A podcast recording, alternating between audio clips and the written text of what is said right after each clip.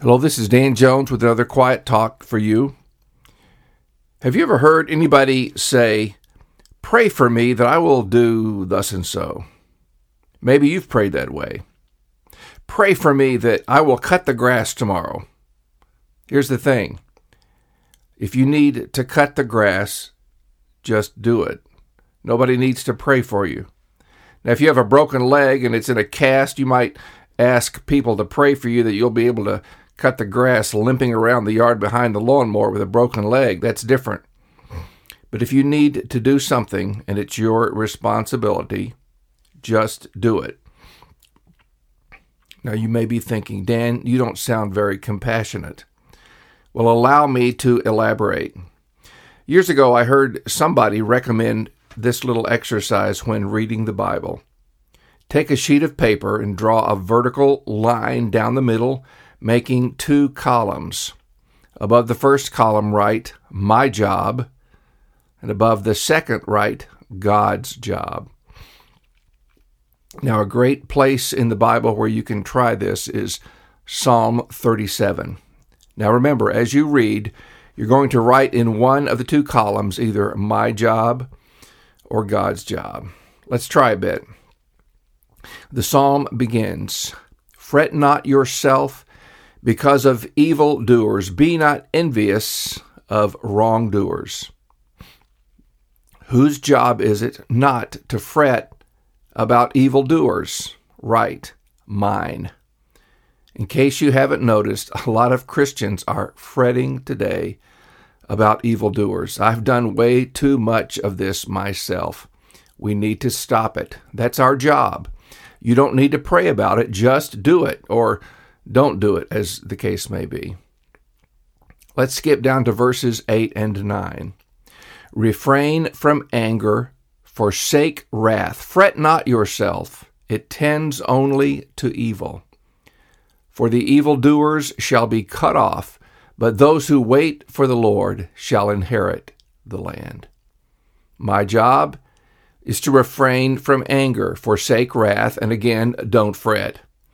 Then it says, For the evildoers shall be cut off.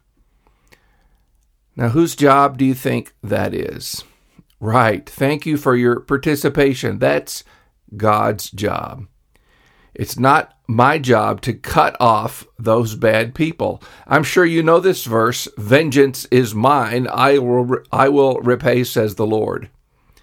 We could go on. Just one more. Verse 4 says, Delight yourself in the Lord, and He will give you the desires of your heart. It's my job to delight myself in the Lord, to find my joy and purpose in Him, to walk with Him daily and listen to His voice. It's God's job to give me the desires of my heart. Perhaps those desires will need some adjusting. As I delight myself in the Lord, He will take care of that. Now, in the remainder of this talk, I want to cover a specific command of Jesus to us. This is something that is our job. Here it is Have faith in God. Mark 11 22. Jesus told his disciples, which includes us, to have faith in God. He didn't say, pray that you'll have faith in God. He just said to do it. At this point, you might be thinking, but I've tried to have faith in God. I just don't seem to be able to do it. Okay, let's talk about it. In the Bible, the character who is put out there as the prime exemplar of faith is Abraham. Paul uses Abraham to teach about salvation through faith. He quotes from Genesis 15:6, which says, and he believed the Lord, and he counted it to him as righteousness. That's Abraham, of course, who believed the Lord. He was declared righteous, not because of his flawless conduct, but because of his faith. Now, how did Abraham demonstrate faith? Go back to the very beginning of the story of this man. In Genesis 12, it says, Now the Lord said to Abram, Go from your country and your kindred and your father's house to the land that I will show you. And I will make of you a great nation, and I will bless you and make your name great, so that you will be a blessing. I will bless those who bless you, and him who dishonors you I will curse. And in you all the families of the earth shall be blessed. So Abraham went, as the Lord had told him. Now, the words faith and belief aren't in these verses but they show clearly what faith is and why Abraham is called the father of faith. God told him to do something and he did it. God told him to leave his home and go to an as yet undisclosed location, and Abraham obeyed God. That is faith in a nutshell. Faith is an action, not a state of mind. That's where so many people stumble. If you're having trouble believing God, I want to respectfully submit that maybe there is somewhere that God has spoken and you have not obeyed.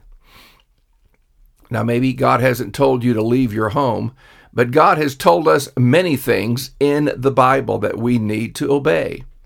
I'm not going to start listing these things. What I will do is encourage you to take spiritual inventory of your life. If you are honest about wanting to have faith in God, then He will help you with this. Go to God in prayer and tell Him you want to be completely His. You want to obey Him and yield your whole life to Him. I'm assuming here that if you do that, you really mean it. If you really mean it, then ask God to show you an area in which you are not obeying Him. Start with the biggest thing. That's probably the area in which you have most strongly resisted the Holy Spirit. It will likely involve you doing something you don't want to do. It may require you to humble yourself. I've found that that's the hardest thing in the world to do. But if you mean business, God will open your heart to whatever the area of disobedience is. When He does, don't hesitate. Don't think about it. Just do it. Just obey God. You will be amazed at how your faith will grow. I've always been struck by how matter of fact this story of Abraham is here in Genesis 12. God told him to leave everything behind everything he was used to, his family, his contacts in his native land, and to go to a place that God said he would show Abraham later. And amazingly, he just up and goes. That's called faith. Faith is an action. Faith is obeying God even when what he says doesn't seem to make sense. Paul says that faith comes by hearing. And hearing comes, true hearing, hearing God's voice through the Word of God. God didn't just give us the Word so we'd have something to read in church. He gave us the Word to show us how to live. His Word is our guide.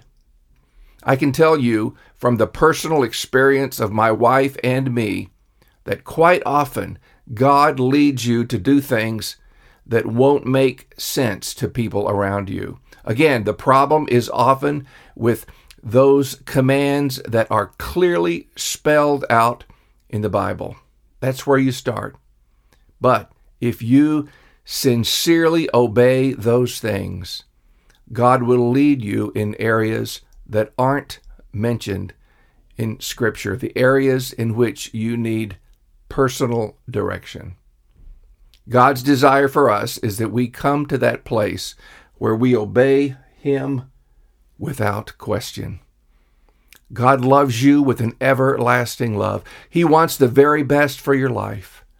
And He knows better than you what that best looks like.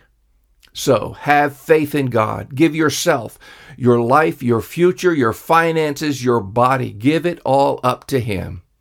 Get into His Word and follow Jesus with all your heart. The day for half hearted Christianity is over, if there ever was such a day. Today is the day to trust and obey. there's no other way. Heavenly Father, I thank you, Lord God, for the precious Word of God. I thank you for men like Abraham who show us what faith is. Faith is going when God says go. Faith is obeying the voice of God without question. Help us, Lord God, to obey you. Help us to hear your voice. Speak to the people listening to this podcast today, Father God. And if there's somebody out there, Lord God, that has an area in their life of resistance, I pray that the Holy Spirit will put his finger on that and they will submit to God, say yes to God, and their faith will grow. In the powerful name of the Lord Jesus Christ. Amen.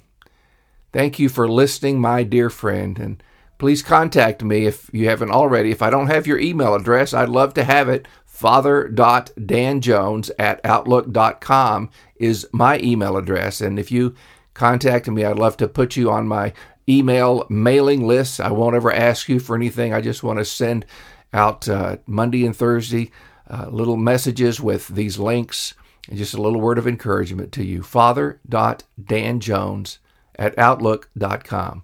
God bless you.